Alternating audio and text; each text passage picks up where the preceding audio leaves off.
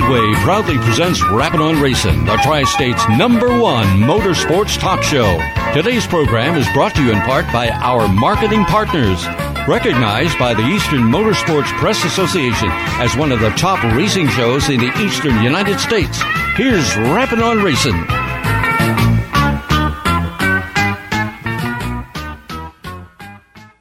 Oh, Jose, can you see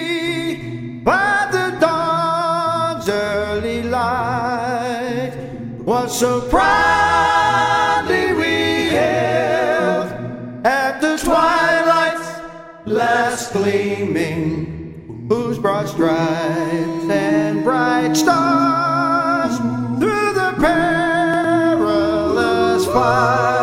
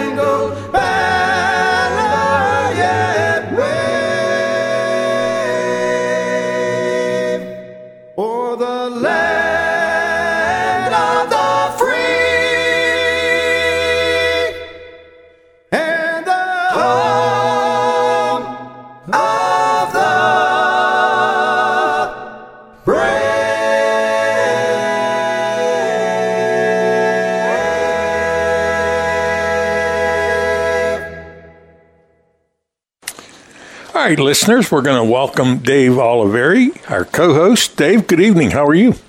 I'm doing well, Don. It's it's now April, and for our listeners, that means some really good news. And for those who've been uh, kind of like the groundhog in hibernation all winter, maybe you can tell them. Yeah. Well, you know, the thing about the weather is funny. I mean, if you don't like it, don't worry. It's going to change the next day. It does here. It's like Jekyll and Hyde i- here in you know Western Pennsylvania. I know this past week, and I woke up Monday morning. It was like 14 degrees, and you know Thursday during the day it was 73. So, and I know that cost Lernerville their opening night, but uh, it's just been. I mean, you've made the right decision to live in North Carolina because at least it's a steady ebb and flow of what the weather is like down there. Yes, I was born at night, but it wasn't last night. Hey, let's talk about the show. Our guests tonight include Jennerstown Speedway General Manager Billy Rebar. He's got some big news. Jennerstown Charger driver Ken Burkholder, Sprint car driver Vivian Jones, drag racing reporter Tom Lang, the voice of Pittsburgh's Pennsylvania Motor Speedway, Tyler Harris, and Mike Bort, the driver of Pro Stock 26.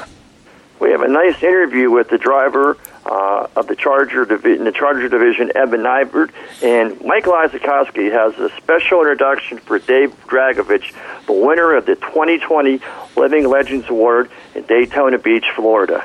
We're going to be a little more specific about Dave's uh, award, but just some general uh, comments. You and I, I know everybody's getting fired up for the season to start, and I say it's a, it's a safe statement that maybe by the end of April, most, if not all, the tracks will be open. Yeah, we've seen some pictures, you know, on Facebook. Now, Central PA eh, traditionally starts early, and they've had some, you know, good races out at Williams Grove and Port Royal. I know uh, Max Blair, he, he's not on the tour this year with UMLS, but uh, you know, with him being off, gives an opportunity for some of the other drivers to to step up. And Rick Eckert and, and Greg Satterlee picked up some wins. And local driver Colton Flinner has been going out to Port Royal for the past two or three years, much like AJ Flick, and he has just been on fire out there. He's been two for two, Don. I am so proud of him, and I'd like you to try and get an interview if his feet hit the ground long enough for you to talk to him. That would be great. It's great to go out because I, you know I had a chance to go out to the Shenango Mall show a few weeks ago and see some of the cars and different colors and see familiar faces. And one thing that I'm going to mention, and I want you to interject, people always say, "Hey, Dave, it's good to see you. How can I be on Rapping on Racing?" And so for the 999 time. Don, tell people how you can be on Rapping on Racing. Real simple. Just go to rappingonracing at gmail.com and tell me who you are and send me your contact information. It's really simple. It's also on the Facebook page where you can click on there and do it. So uh, if they're serious, they'll get in touch with us. You know, got a funny story. I want to. You got an outstanding interview with uh, Vivian Jones.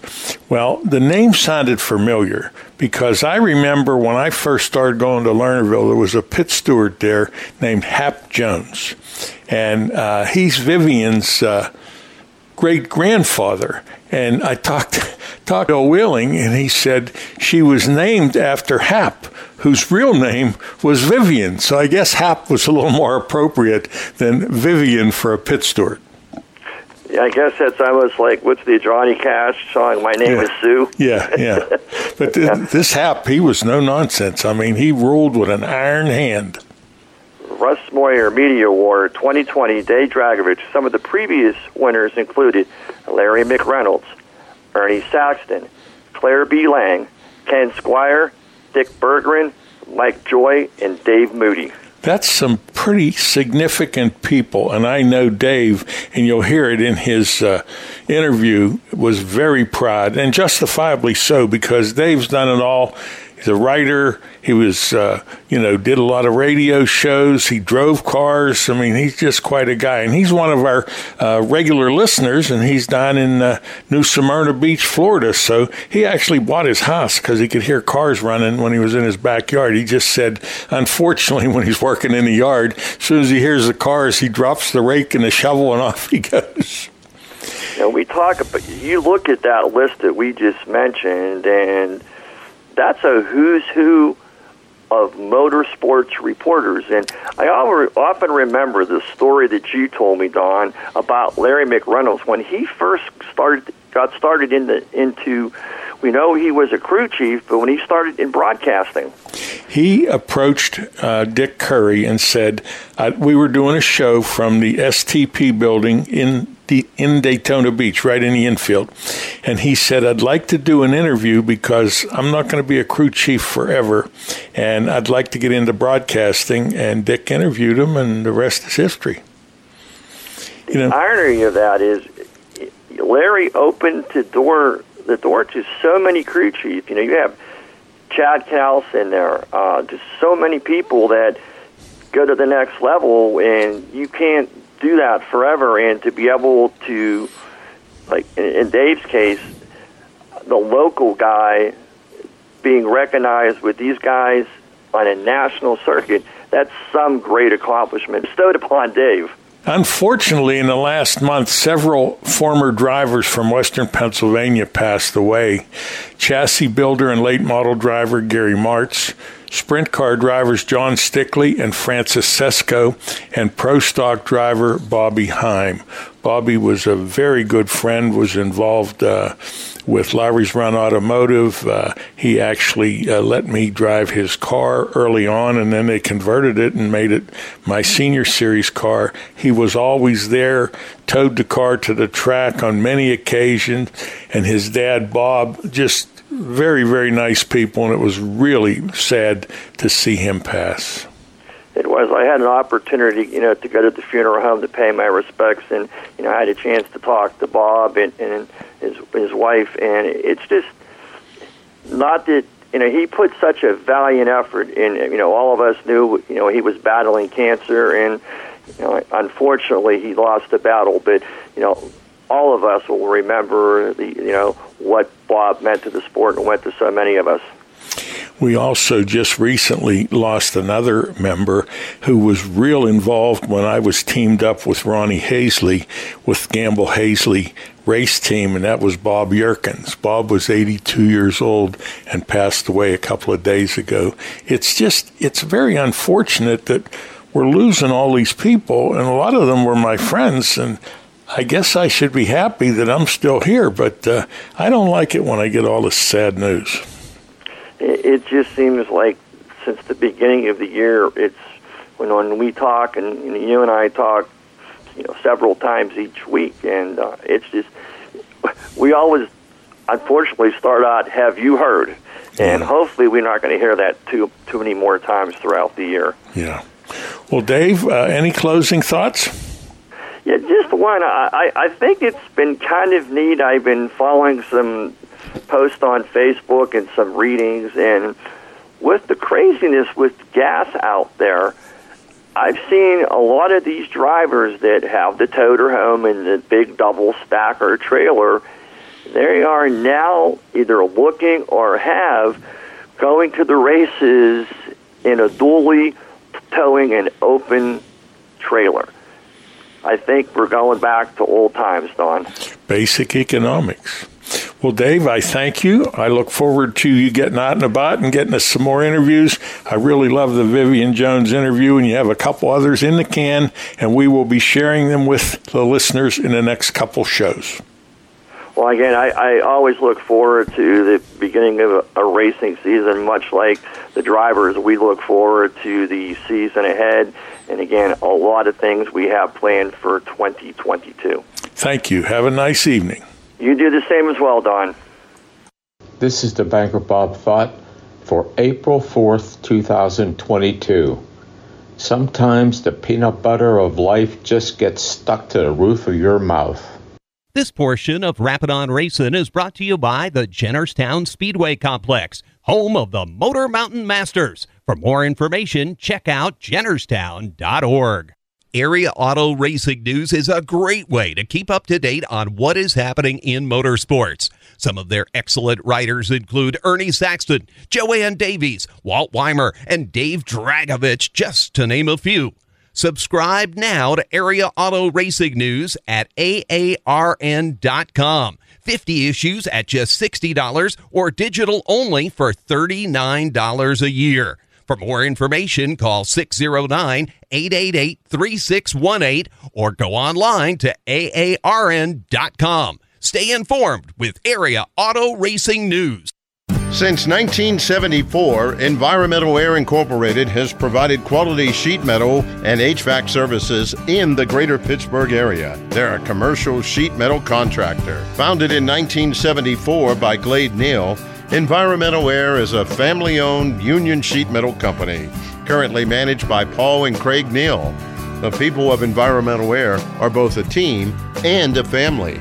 They believe customer service is important. They value their employees and know that together they can have a meaningful impact on each project or service they provide. Residential service is not available due to the magnitude of their commercial work. 47 years of excellent customer service is the foundation of this successful company. Environmental Air is located at 1100 McCartney Street, Pittsburgh, PA 15220. For additional information, call 412 922 8988. Hey, this is Joey Logano, and you're listening to Rappin' On Racing. Listeners, joining us now is Billy Rebar from Jennerstown Speedway. Bill, good evening. How are you? Doing well, Don. Thanks for having me. You know, you always think outside the box, and every time I feel there can't be anything new that he could come up with, you prove me wrong. And I'd like to talk about the driver's registration tailgate event. So, Don, uh, you know, we're approaching the season pretty rapidly here. We're just a couple short weeks away, and you know, we have tons of new drivers. And I know tons is a big word, but literally, we probably have 12 to 14 new drivers that need to get registered. Some drivers need to get their pit stalls. Uh, we have guys hoping to get their transponders, which have just shipped, so I should have by this weekend. And what we're going to do this coming weekend, uh, we're breaking the news here on Rappin' On Racing Saturday, April 9th from 6 to 8 p.m. at Tailgates in Somerset. Uh, Tailgates, which is right there off the main road, leaving between Somerset and Jennerstown, one of the great restaurants in the area that support the Speedway. They're actually the official sponsor of the Tailgate Zone on the backstretch. We're going to do hold a driver registration event from 6 to 8 o'clock. Uh, we'll have track officials present. We'll have the driver information forms. We'll be able to take pit stall money. We're actually going to have computers there that we can actually help the drivers do their NASCAR driver's registration, or they could fill out the paper form. Uh, the online forms it's a little bit easier and quicker, so we'll have computers set up to help them do that and take care of that just general paperwork. So hopefully that's some things we can get out of the way, make our statistician uh, Vernon Yoder and Chad Reiniger make their jobs just a little easier moving into the season. Plus, it's a great way to kind of get out, support a good sponsor, and uh, get together and be us a little and get everybody together right before the season starts. Can you imagine how much time that will save on opening night? Yeah, it's going to be a really great way to sort things out and organize. And you know, when you have something at the speedway uh, and there's nothing else going on in the background, you know, not everybody's going to be able to come out for that. So we figured tailgates was a great place that will give them a little bit of patronage, and uh, our guys can hang out for a while as well. Well, and if they want to bring a crew member or, or a spouse, I mean, obviously they can get something to eat. You can get the business taken care of, and everybody wins. Exactly. Win win for everybody. Now, tires is an issue, and you have a pretty unique way you're going to handle that to be fair to your drivers. Yeah, Don, it's no secret across the racing uh, industry. It doesn't matter if you're Team Red or Team Purple that there is a, a tire shortage. And it's when we say it's a tire shortage, it stems from the supply chain shortage. Tire fabric, uh, carbon black, all the ingredients that's used in tires are used in many other things throughout the world. And racing tires sometimes aren't at the forefront. If you go buy tires for your regular vehicle, there's a tire shortage. So there's nobody hiding anything. There's no secrets in this. Uh, American Racer and McCreary have actually been the only company to actually go on record and say, hey, we're trying to work through this. They're not lying to their customers. They're not taking on new customers. So they're doing everything they can to make this work for race teams. And we're working in conjunction with them to do what we feel is the fairest possible to all our drivers, to the drivers that have been veterans, the drivers that have been there forever, as well as the new drivers that are just coming out. We don't want anyone to get the short end of the stick. So what we're going to do this year, rather than holding our preseason tire sales, and this is breaking news on Rapping on Racing, has not been discussed in public anywhere else, coming live on the show here tonight, is instead of doing the preseason tire sales, and yes, that does take away some work from the track officials and gives guys a chance to, to work ahead and set things up. But what we're going to do this year, no preseason tire sales, tires will be available on the practice days. So April 23rd and April 30th, tires will be available for purchase. However, the car must be present in order to purchase tires for the 2022 race season. Now, there's twofold things there. Most people, excluding the late models, do not practice on used, uh, new tires, Don. Most teams aren't going to go out and just buy four tires. So there's really no reason why a car can't make it to practice on another set of tires, practice on them, and then purchase their race tires that day. They have two, three weeks, one week, two weeks, whatever it is to get them mounted. We will mount them that day on practice if they need it, if they want to scuff them in. But the car has to be present. You know, we were talking off air, Don. Years ago, when you did the number registration, you had first dibs if you had it the year before, but you'd have guys register numbers for years and years and years that never ran a single race. And that's not fair to everybody else. And we feel the same way with these tires. We're not going to have a pre preseason tire sale and have somebody that literally has no motor, no transmission, no rear end in their car come out and buy tires, and they don't plan on racing until August. So we're going to collectively, the speedway, the drivers, the tire company, work together to alleviate the tension and the pressure of this tire shortage in providing that only the cars present on practice days can purchase tires. If they don't get to make one of those practice days, we're going to open early on opening night, Saturday, May 7th, and we'll have tires available that day as well. But that assures that the cars that are not so much ready to race, but that are ready to participate, we can say they get tires first and then hopefully avoid that bottleneck, creating not so much a surplus, but a little bit of a pool of tires that will continue throughout the year and can be replenished more easily. That is the most fair way to handle that. Fans, if you're just joining us, we're talking to Billy Rebar from Jennerstown Speedway. I understand Flo Racing confirmed something we talked about on a previous show. Yeah, so this past Friday, we were able to uh, officially get the announcement made from Flo Sports itself. Really excited about our live streaming process. Uh, Jared and Louisa Adams have been absolutely amazing, spending a ton of time in conjunction with Nate Rigotti, our announcer, getting uh, new equipment purchased and getting things talking together. We actually are going to have a representative from Flo coming to the Speedway on the 23rd, which is kind of exciting. So we might do some live streaming just on practice day to make sure everything works together. Uh, we had a post put out there looking for possible folks willing to help with internships for colleges. And we had a great response of some really qualified individuals that want to be a part of this broadcast. And even just a general post we put on, we're now hiring. You know, a lot of drivers have teenage children that they go to the races every week, and some of the kids are really involved, and other kids really don't care. Well, guess what? They're applying for jobs to make a couple extra bucks while mom and dad's racing. So uh, we're now in that hiring process. They can reach out to myself or Leanne Henry. We're, we're looking to hire for our food concession staff. But you know, the Flo Racing deal and putting that out there as a broadcast is a really, really big deal. It takes Jennerstown Speedway, basically takes it worldwide and puts it directly in front of them. And you know, you always get that that older promoter or that older person say, "Well, why would you want to do that? That puts fans that aren't going to be in the stand." Don, you and I both know technology is key. It's a really big thing, but everybody that could possibly be at the races are going to want to be at the races. So there's nobody going to sit at home and watch the race on Flo if they could be at the races. Exactly. Plus, how many people you can reach that aren't anywhere close to Jennerstown that'll find out what's going on and are going to say, hey, I need to get down there.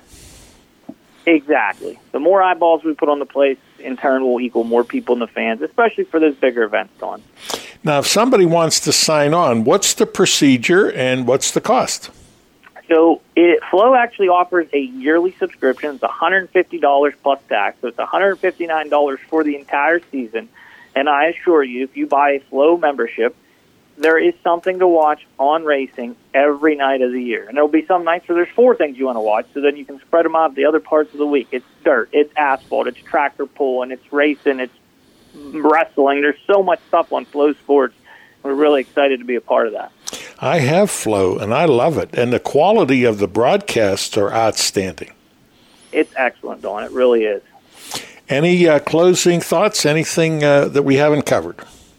No, Don. as we uh, inch closer and closer here to the, the 2022 race season, we just keep plugging away and great things are happening. I want to thank you. You have a nice evening. Thanks, Don. This portion of Rapping on Racing was brought to you by the Jennerstown Speedway Complex, home of the Motor Mountain Masters. For information about upcoming events at Jennerstown Speedway, check out jennerstown.org. A message for all racers, race fans, or campers. Alternative Power Sources Incorporated, located in western Pennsylvania since 1995, we have proudly served homeowners and businesses throughout portions of Pennsylvania, Ohio, and West Virginia, offering a complete line of generators and the ability to provide turnkey projects. From sales and rentals to service, maintenance, and installation. Alternative Power Sources is dedicated to providing reliable generator solutions. Their brands include MTU, Kohler, Gillette, Yamaha, PowerTech, and ASCO. The experienced sales force has over 40 years' experience in the generator field, providing the resources to design the generator package to meet your needs and specifications and supply the specified products. If service is important to you, they are your source. Alternative Power Sources. For more information, call 1 800 894 4455. No one covers motorsports like Rappin' on Racing. For nearly 40 years, Rappin' on Racing has provided the best in motorsports information with knowledgeable and veteran reporters who cover all forms of racing. Weekly reports include local dirt and asphalt racing from Pennsylvania, Ohio, and West Virginia, plus the All Star, Lucas Oil late models, NASCAR, Rush, and the World of Outlaws. Listeners get the latest breaking motorsports news. The show features special guests, local track reports, driver interviews. The host of Rappin' on Racing is Don Gamble. A former driver and track promoter, Don brings a wealth of racing knowledge to the program every week. Rappin' on Racing. Hi, this is NASCAR driver Josh Berry, and you're listening to Rapping on Racing. Okay, fans, joining us now is Ken Burkholder. Ken, good evening. How are you? Good, Don. How are you? Good. And I want to start off by thanking you because we record our interviews in really some unusual places. And you agreed to do this one tonight. And I'd like to tell people let's start with you're an over the road trucker where you were today and where you are while we're recording. Uh, I was in Connecticut this morning, and I'm on my way to Ohio, and I'm parked right now in Scranton, PA, to, so we can do this interview, and I don't lose service somewhere along the line. I saw a picture of that truck you're driving. It is beautiful. What kind is it? It's a 2016 Kenworth W900. Looks like it just rolled off the showroom floor. And we should also mention your grandfather, uh, very uh, famous driver in his day, Bob Arsenberger, and you're running the number 26. And I guess that was uh, that was a no-brainer. I know your brother's 27. Um, looking forward to you getting started up at Jennerstown this year. How do you feel about now the track's uh, NASCAR sanctioned?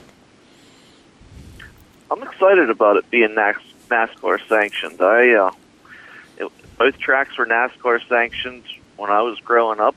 Uh, Motordrome and Jennerstown, sitting back, or when I was little, watching the races, and it's neat that it's going to be that way again. I'm, I'm excited to be part of it.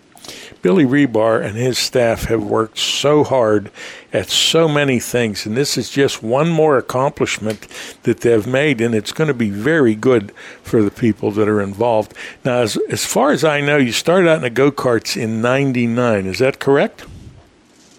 Yes, sir. Then you did some racing at Roaring Knob, and I I was down there one time when Grandpap was uh, part of the ownership team there, and I saw you and your brother racing. But then you had to take some time off. I understand that uh, you weren't feeling good. You were kind of having some uh, health problems. What was it? Um, actually, it was before my brother started. Um, I had mono when I was in high school, and I couldn't get cleared to begin the season to, to race, and then so I had to I had to miss I think the first month and a half of the race season before I got to before he cleared me to go out there and bounce around in a dirt car. Now you mentioned high high school, and I understand as soon as you got out of high school, you started uh, driving for Grandpap. Uh, did you start in the big rigs? Yeah, I started. Um, I wasn't on the on a road quite yet. I was working out of a strip job, hauling coal out of a pit and taking it up and dumping it um, on a stock pad. And I started the Monday after the last day of high school on Friday. And how what what would you have been about eighteen? Yeah, yeah, I was 18, and then I started on on the road at 19. You know, that's so impressive. I have a lot of uh, friends. Uh, uh, Jim Zufall, the former announcer at Pittsburgh's Pennsylvania Motor Speedway, uh, drives uh, a uh, big rig. And, um, you know, I think I'm pretty good in my little pickup truck, but I don't think I'm man enough to drive one of them big things. So I salute you for that. And I also, again, want to thank you for taking the time to do this interview. Now, prior to racing, did you do anything at the track? I know, I think your brother worked the, the fuel pump or something down there. Did you do anything down there early on? Uh, when I was I started racing cars when I was 14 at Roaring Knob. So when I was 13, that whole year prior, I uh, ran a tow truck with my dad. He drove, I hooked up cars, and then run the track in before the races started, or if after a rain, or I got to uh, I got to work for the whole year doing that everybody usually starts out maybe it's packing the track or you know like you said uh, running a wrecker push truck whatever it kind of gets you acclimated into the sport. Uh, what do you like best about racing? The best thing i like about racing is the people. It's um i've met great people along the way. I've got to be friends with great people that i never would have got to meet because of racing and it's the family time. On top of that, it's our uh, our race team's a family race team deal. That's how it's been since the day I started. We all do it together, and it's been. Uh, I wouldn't trade it. You think about your racing family. You probably spend more time with them than any anybody else, whether it be people at work or uh, school or whatever. It's uh, they're the greatest people in the world. Have you ever thought if you couldn't do racing, what would you do?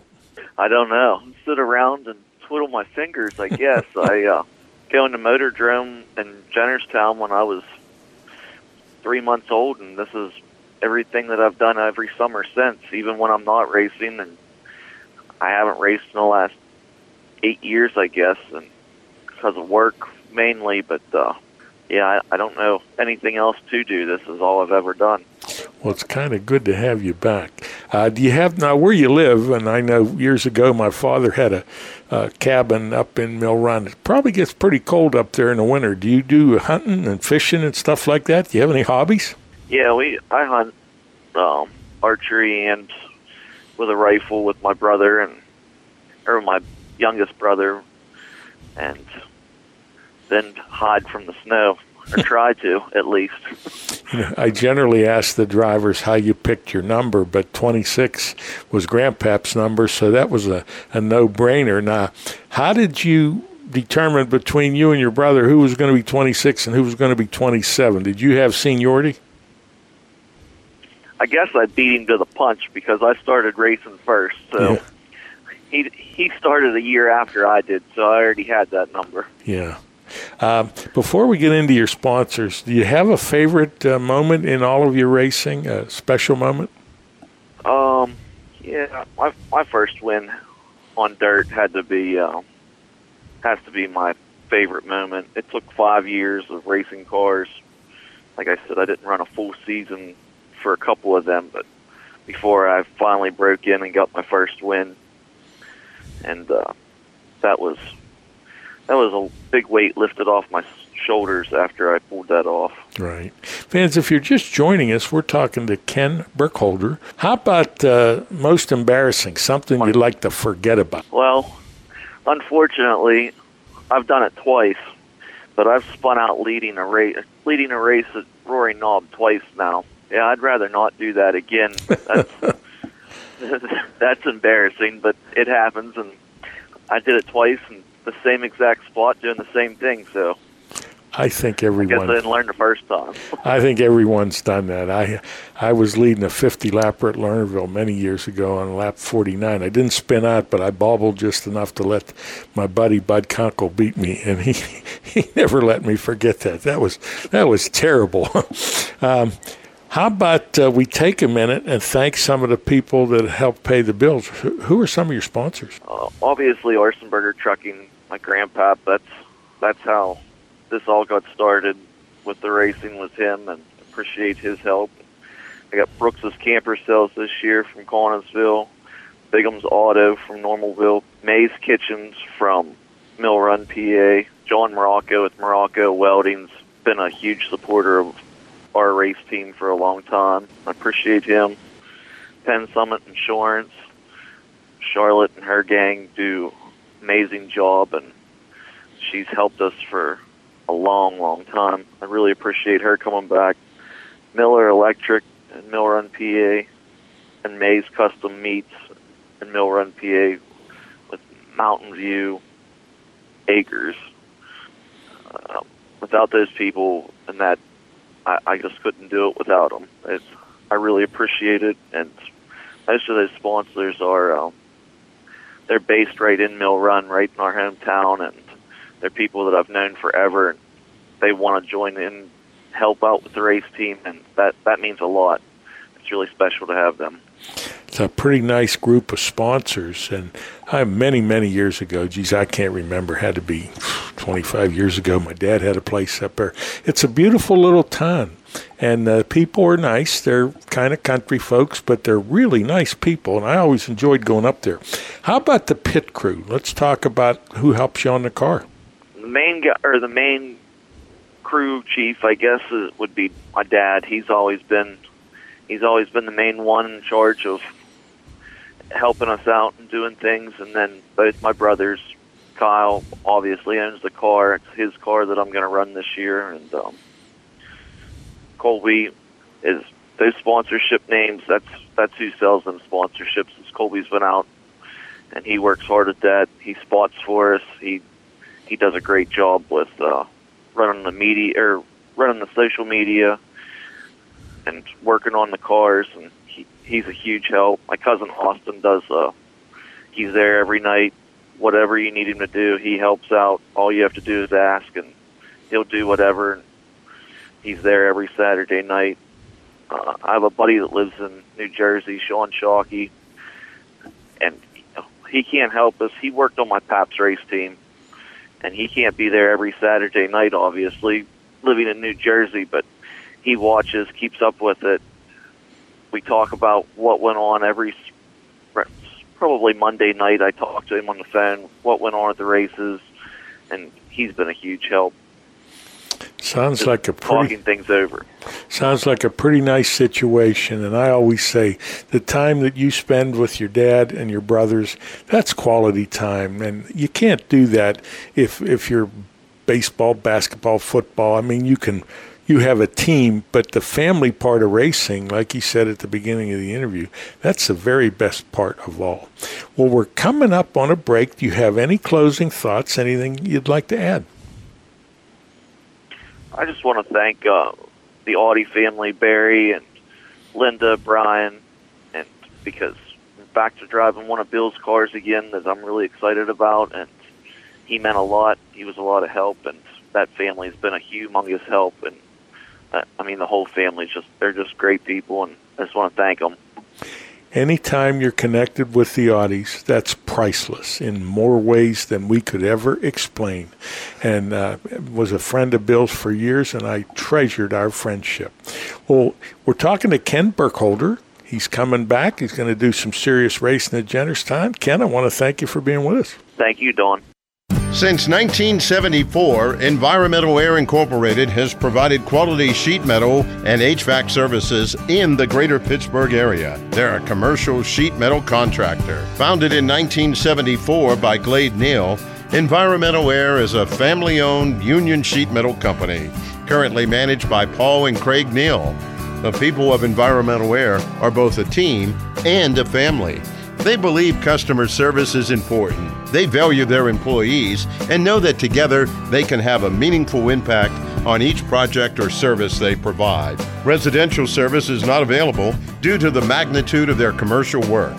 47 years of excellent customer service is the foundation of this successful company.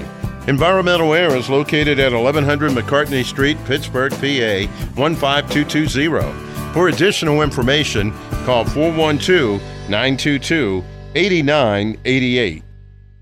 every day when they open the doors at Zarin Truck and Automotive in South Heights, Pennsylvania. Their goal is to provide great customer service by offering affordable automotive and truck repair service performed by highly trained technicians at the highest industry standard.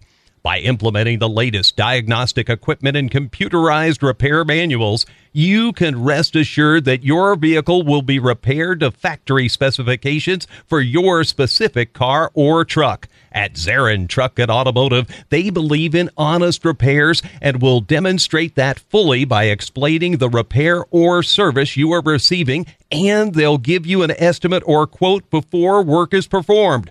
When you choose Zarin Truck and Automotive in South Heights, Pennsylvania, you are choosing professional automotive repair and maintenance performed by expert automotive technicians. That's Zarin Truck and Automotive in South Heights.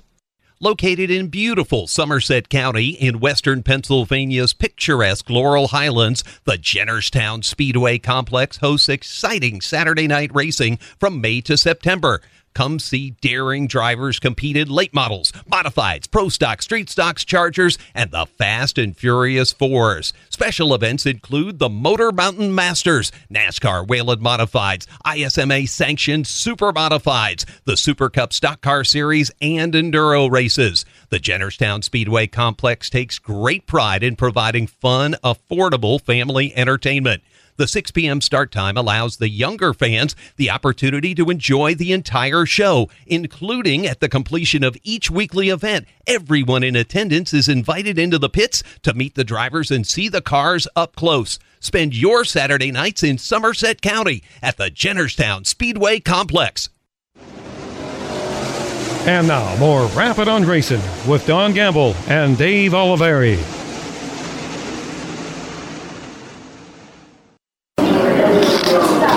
Listeners, joining us is Vivian Jones. Vivian's a 20 year old, we're going to say sprint car driver now. And Vivian, I've had the opportunity throughout the years to watch your career progress. You know, you started out in the junior sprints. We'll say that seemed like maybe six or seven years ago. It seems like it was, it was a while ago.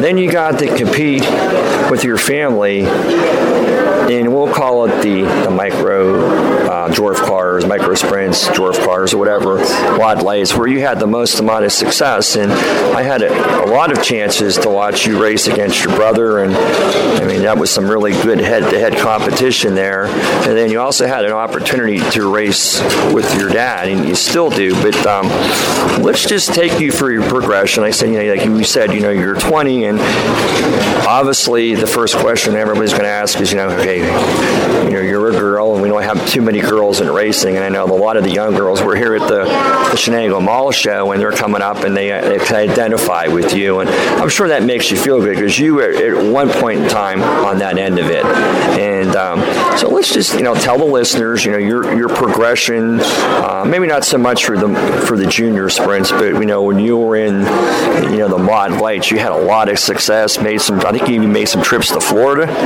Yeah, we made a lot of trips to Florida. Every year we went down for speed weeks. We went down to North Carolina, Tennessee, Canada, um, a lot of Ohio races. Uh, yeah, we pretty much raced everywhere that uh, the Mod Light Star Series would travel. We, we were pretty much there. When you mentioned that Star Series, when you, I guess, anytime you get into a series outside of maybe your local, I think sometimes people will think of like the Lucas Oil Late Model Series, the World of Outlaw uh, Late Model Series, the, the sprint cars. The level of competition steps up, and again, you know, we're more familiar with the bigger cars here in Western Pennsylvania and, you know, you know, Eastern Ohio. But then when you get into the small cars, it's some of the, you know, the tracks, and we don't really think there's that many out there, but it's a big part because generally that's where you guys start out your career, and then you get into something that's at, at, at some point in time a little bit bigger. Yeah, the Mod Lights is it's very uh, very competitive class. The this area for believe it or not is very very competitive. A lot of the racers that do go down south and race um, in Florida for the nationals, those are usually the ones that win are from around here. So um, the competition is definitely very stellar. Um, the series is still going strong. Um, I do miss those days. I, have lots of good memories from them, and um, yeah, it was a big part of my life. I think what people really don't understand is just how, when you look at them, because they're small in stature, by compared to a, a big block modified or maybe a rush modified, you don't realize how fast they go. Uh, the engines that are in them, you can maybe tell the listeners what type of engines in there because even on the smaller tracks they get around, and you get into a bigger track, say like at Sharon, something like that, or even I don't think they've ever ran down in Pittsburgh, where if you got a big half mile, those things are extremely quick. Yeah, the Mod Lights they're 1000 cc Suzuki engines. Um, they're very short wheelbase and small tires, so they are very twitchy. They're by far the hardest type of car I've driven. I've driven E mods, modifieds, sprint cars. Um, they're um, super, they have so much horse horsepower for how little they are. They push it about 200 horsepower, and you know the short wheelbases. They you got to shift to. Um, tracks like Sharon are really tough because it's slick, and um, a lot of people spin out, and you got to watch out for them. It's it's a fun class, but um, it's it's definitely just as serious as a, a big class, I would say throughout your career racing that particular division, how would you describe yourself? Again, like you said, you've raced E mods. Some of the cars that are on the smaller tires, it's a lot more difficult because you don't have much that much rubber down on it. It's not like a late model or maybe a big block or you know sprints got obviously the smaller ones, but you still have big tires in the back. But like you said, car control on those, and like you said, the amount of horsepower to weight ratio, and, and, and if you're a little in stature, I mean, I, I, I don't know how some of these guys even get into the darn things, but they squeeze in somehow. But you know, they're just amazingly quick. Yeah, the, they're uh, they're very quick. Um, it depends on the, the type of track too. Like the there's been times when we, we've struggled with spinning out and whatnot. And I mean, I was in these cars when I was pretty young, and we actually put power steering in them for like uh, ATVs and stuff like that, like side by sides, and that helped a ton. I was, I mean, given I was like 14 when I started in those, maybe 13, I couldn't even, I couldn't steer the car because it was too hard. I wasn't strong enough. So um, anything we could do to make it easier to drive is what we would do. Like we would put the gears in it to where I would have to shift the least because I wasn't, I was so young, I wasn't good at timing when I needed to shift. It's just like a four wheeler type thing, but yeah, they're they're very very interesting. So, with that all said in mind, what we're going to do, listeners, we're going to take a commercial break here and we'll be back shortly. Race fans, if you're headed to Lernerville on a Friday night and need to fill your cooler, check out our friends at On Point Beer Distributor at 154 Freeport Road in Butler. They're just a 10 minute ride south on 356 to Lernerville Speedway. If you're headed north on 356, it's only 10 minutes from the Speedway. Racers know that there's nothing nicer than a cold beer after the races. If your cooler is empty on the way to the track, please support this veteran owned local business. On Point Beer is excited to provide Butler and the surrounding areas with great service and even better beer. Stop by and check out the selection at On Point Beer, 154 Freeport Road in Butler. If you're looking for Saturday night entertainment, look no further than Pittsburgh's Pennsylvania Motor Speedway, home of dirt racing's monster half mile located in Imperial, Pennsylvania. Whether you're a lifelong race fan or looking for a night of fun for the whole family, PPMS has you covered. Find us on Facebook for information regarding our jam-packed 2022 schedule, which includes the Lucas Oil Late Model Dirt Series Pittsburgher 100, the Jook George Steel City Classic, the Ed Laboon Memorial, and much, much more. Once again, that's Pittsburgh's Pennsylvania Motor Speedway, ppms.com. Number One Cochran has created a new way, a faster way, an easier way to buy a car. Now you can complete as much of the process as you'd like online and spend less time in store. Or do it all online and get home delivery. Expressway is way easy to use. Just shop our nearly 20 new car brands and thousands of pre owned vehicles to find the model that's perfect for you. We're big on transparency, so you get our best possible price up front. We call it our clear cut price, and it's independently validated by Kelley Blue Book right on your screen. Our experts are standing by to help you throughout the entire buying process. You can also stop at any time, save where you are, and come to the showroom to pick up where you left off. Don't love your new vehicle? Don't worry, we'll take it back, no questions asked. Best of all, Expressway is open 24 7. That means you can buy your way with Expressway right away. Number one Cochran. See it all at Cochran.com. And now, more Rappin' on Racing with Don Gamble and Dave Oliveri. Listeners, we're back from our break, and, and, joining us is Vivian Jones, and we've been chatting with Vivian about her early career and her racing, and, and now we're going to talk a little bit about some things that are going to be happening for 2022. But in the first part of the interview, we mentioned Vivian that you were able to race with your family, and not only do you get a chance to race with your brother, you get a chance to race with your dad, and you know your dad is the one that got you involved in this. But again, for me to see three people racing against each other must be a, a, long work week during the middle of the week to get all three cars prepared. But again, from your standpoint, you know, we always say the race day is the easy part, but be able to spend time with your brother and your dad in the garage the other five or so days a week, it has to be really special to you. Yeah, we definitely have good days and we have bad days. More good than bad, I would say. But the, the sprint cars, ever since we moved up into those, it's it's been so much fun. I, I can't even put into words how much fun we've had as a as a family, as a crew, and we've added a couple people to our pit crew and stuff like that, and they fit in great. So it's it, it's it's fun. Summers are a good time, and uh, we make the best of it. I, probably the most nervous person has to be your mom. I mean, it's the dynamics. You know, two children and a husband all racing, and, and and I know how competitive you are, and I'm sure your brother and your dad are equally as competitive, and you're not going to give up each other any slack on the racetrack. She's actually pretty uh, calm about it. She gets excited, but she's seen my dad split sprint cars in half at Sharon Speedway back in 2006. So let's say this isn't really new to her. I mean, she's obviously concerned, but um, she she loves the racing, and um, she knows that we're not going to give each other that advantage. And um, she she comes every week, and she she's she's good about it. I've seen how competitive you've been with your brothers sometimes, and I, I know there's no slack there. But in the in the smaller cars, it's probably a little bit safer. But you get into to the sprint cars with the open wheels, you don't want to cross wheels, do you? No, no, we uh, we struggled last year with Roman's getting Roman's car out there. So I've actually raced quite a bit without him, and even that it just felt weird. You know, not being able to see when they push us up to the track, and Roman's not right next to me. It's just kind of odd. So um, I, I've grown up with it my whole life. It's it doesn't seem right when I'm not racing against him.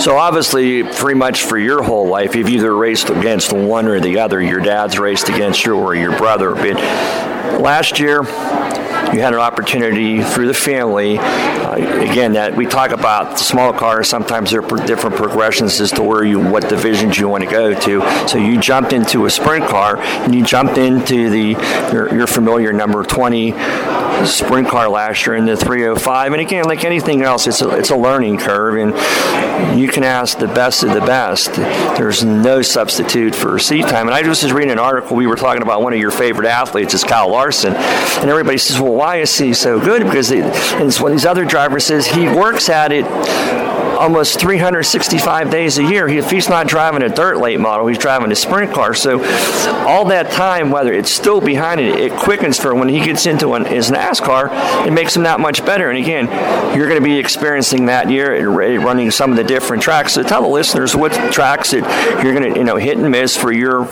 basically your first full year in the 305. Mostly, we're going to be racing at Mercer this year. Um, we're going to try to follow the Allegheny Sprint Tour with the 305 as much as we can, and um, we're to try some races in the Bears number 32 410. Um, that's to be maybe like six times next year. Nothing crazy, just to get get it figured out and get my feet wet with it. But yeah, we're we're just gonna try to play it by ear, see what we think.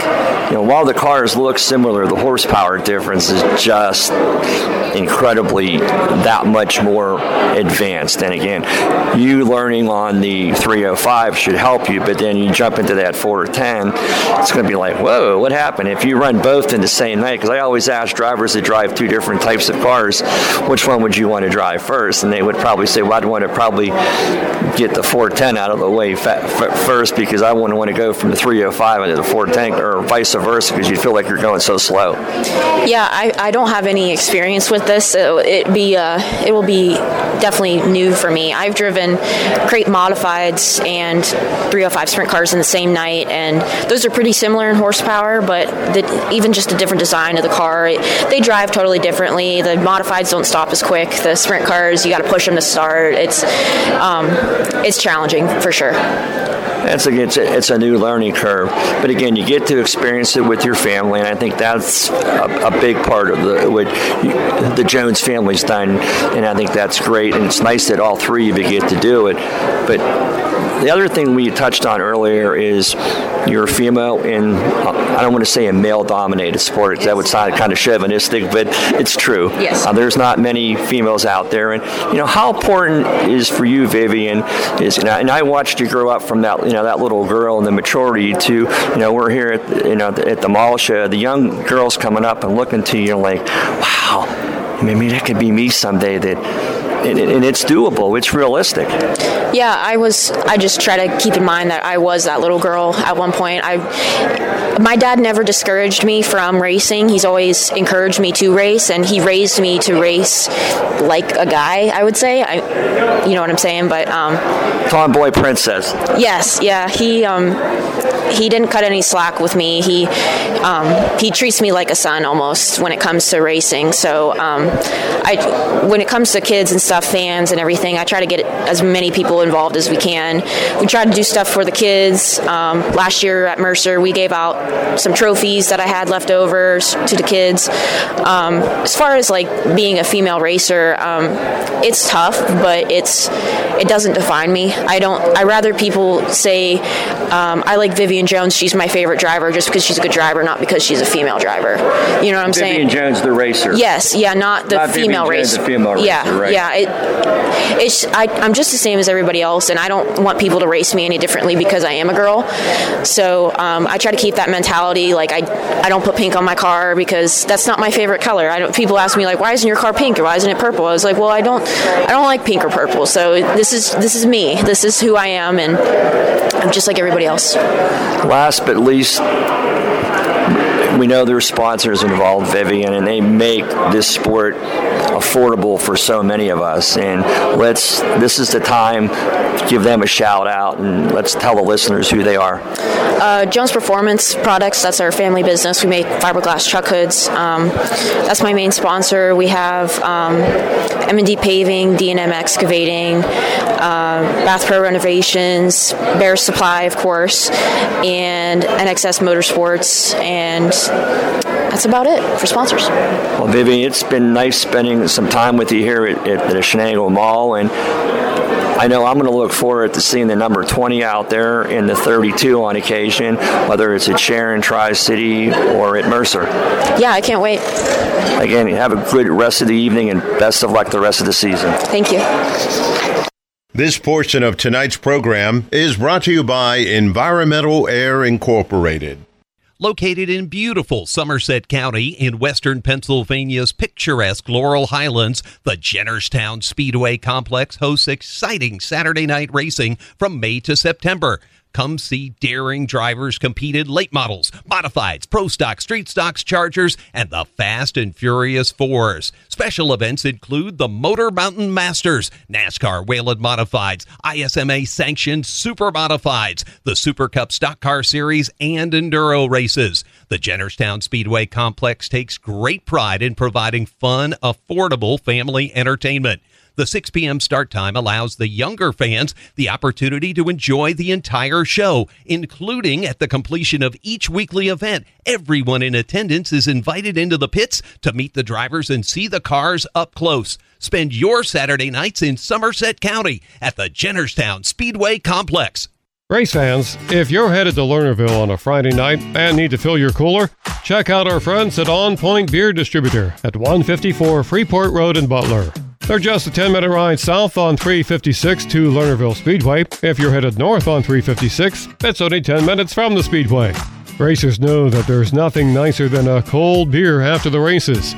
If your cooler is empty on the way to the track, please support this veteran owned local business.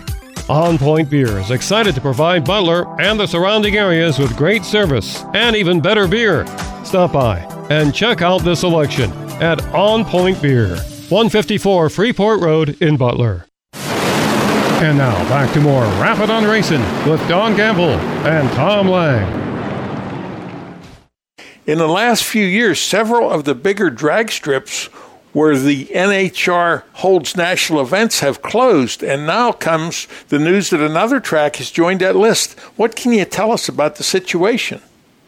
Uh, yes, Don. Just this week, it was announced that Firebird Raceway near Phoenix, Arizona, will be closing next year. By the time of that final race at Phoenix, five racetracks will have dropped off the schedule in six years. Old Bridge Township Raceway Park in Englishtown, New Jersey, closed in 2018. Uh, Joliet, Illinois, in 2020, and Atlanta Dragway will be closing this year. Houston Raceway Park will hold its final race late this month, and by the end of the 2023 campaign, Phoenix will also be closing.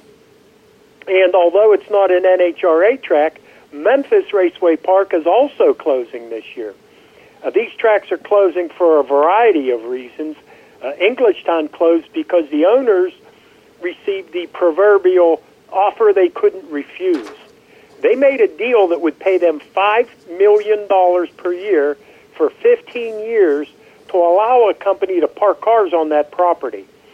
Uh, anybody who knows how tough the business of operating a racetrack is should be able to understand what a great deal it is to take in five million bucks just for allowing someone to park cars on your property versus trying to make five million operating a track. Uh, that one there's a no-brainer. Well, were, were, what were the cars for? Uh, I believe it was a leasing company that uh, buys cars out of the lease company and then resells them. Oh, and they needed the space. Wow. Yes. And actually, Englishtown had been in a fight for many, many years uh, with people who lived near the track because, and this is a familiar story, people start moving into the area and they build big homes and they don't like the noise. And uh, Englishtown was under all kind of uh, uh, curfews and uh, restrictions. And you actually, I can understand where the homeowners come from. Most of the racers don't live in the community that the racetrack is in, but the people who live there pay taxes and vote for the elected officials. Well, who do you think those elected officials are going to listen to? Right. So it had been an ongoing struggle, and I understand it. But uh, when that deal was pre- presented to the Knapp family, that was something they just couldn't pass up. Now, most of the other track close, closures follow a sim- similar pattern, one that we've seen for many years in the motorsports world. The property that the track sits on becomes worth far more than what an owner can make operating a track. Now, the track at Phoenix, well, that one's not just going to become another shopping mall or manufacturing plant. Going to become a new off ramp for the freeway to accommodate a development that is being constructed. Uh, as I mentioned, we've seen this happen plenty of times over the years, but I can't recall a time when we lost so many big tracks in such a short span of time. Uh, honestly, I think it shows the pace of expansion and business development in this country more than it reflects the strength of the business of drag racing. Uh, the car counts at the first three NHRA races of this season were not spectacular by any means, but they did draw enough cars for full fields, and the competition was stellar. The spectator turnout has also been very strong. Uh, the Gator Nationals at Gainesville drew a sellout crowd.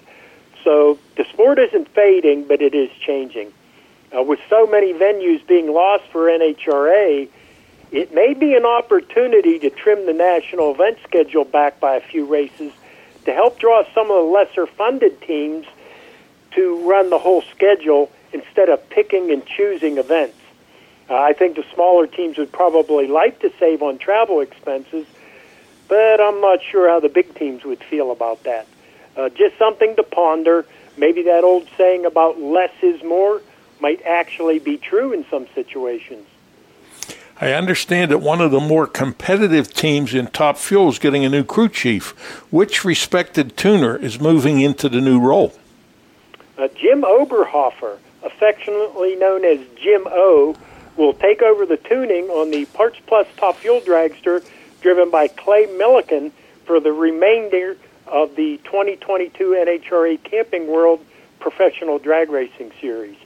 Uh, Oberhofer spent 30 years as a crew member, crew chief, and team manager for Kalitta Motorsports, working under and alongside the legend himself, Connie Kalitta.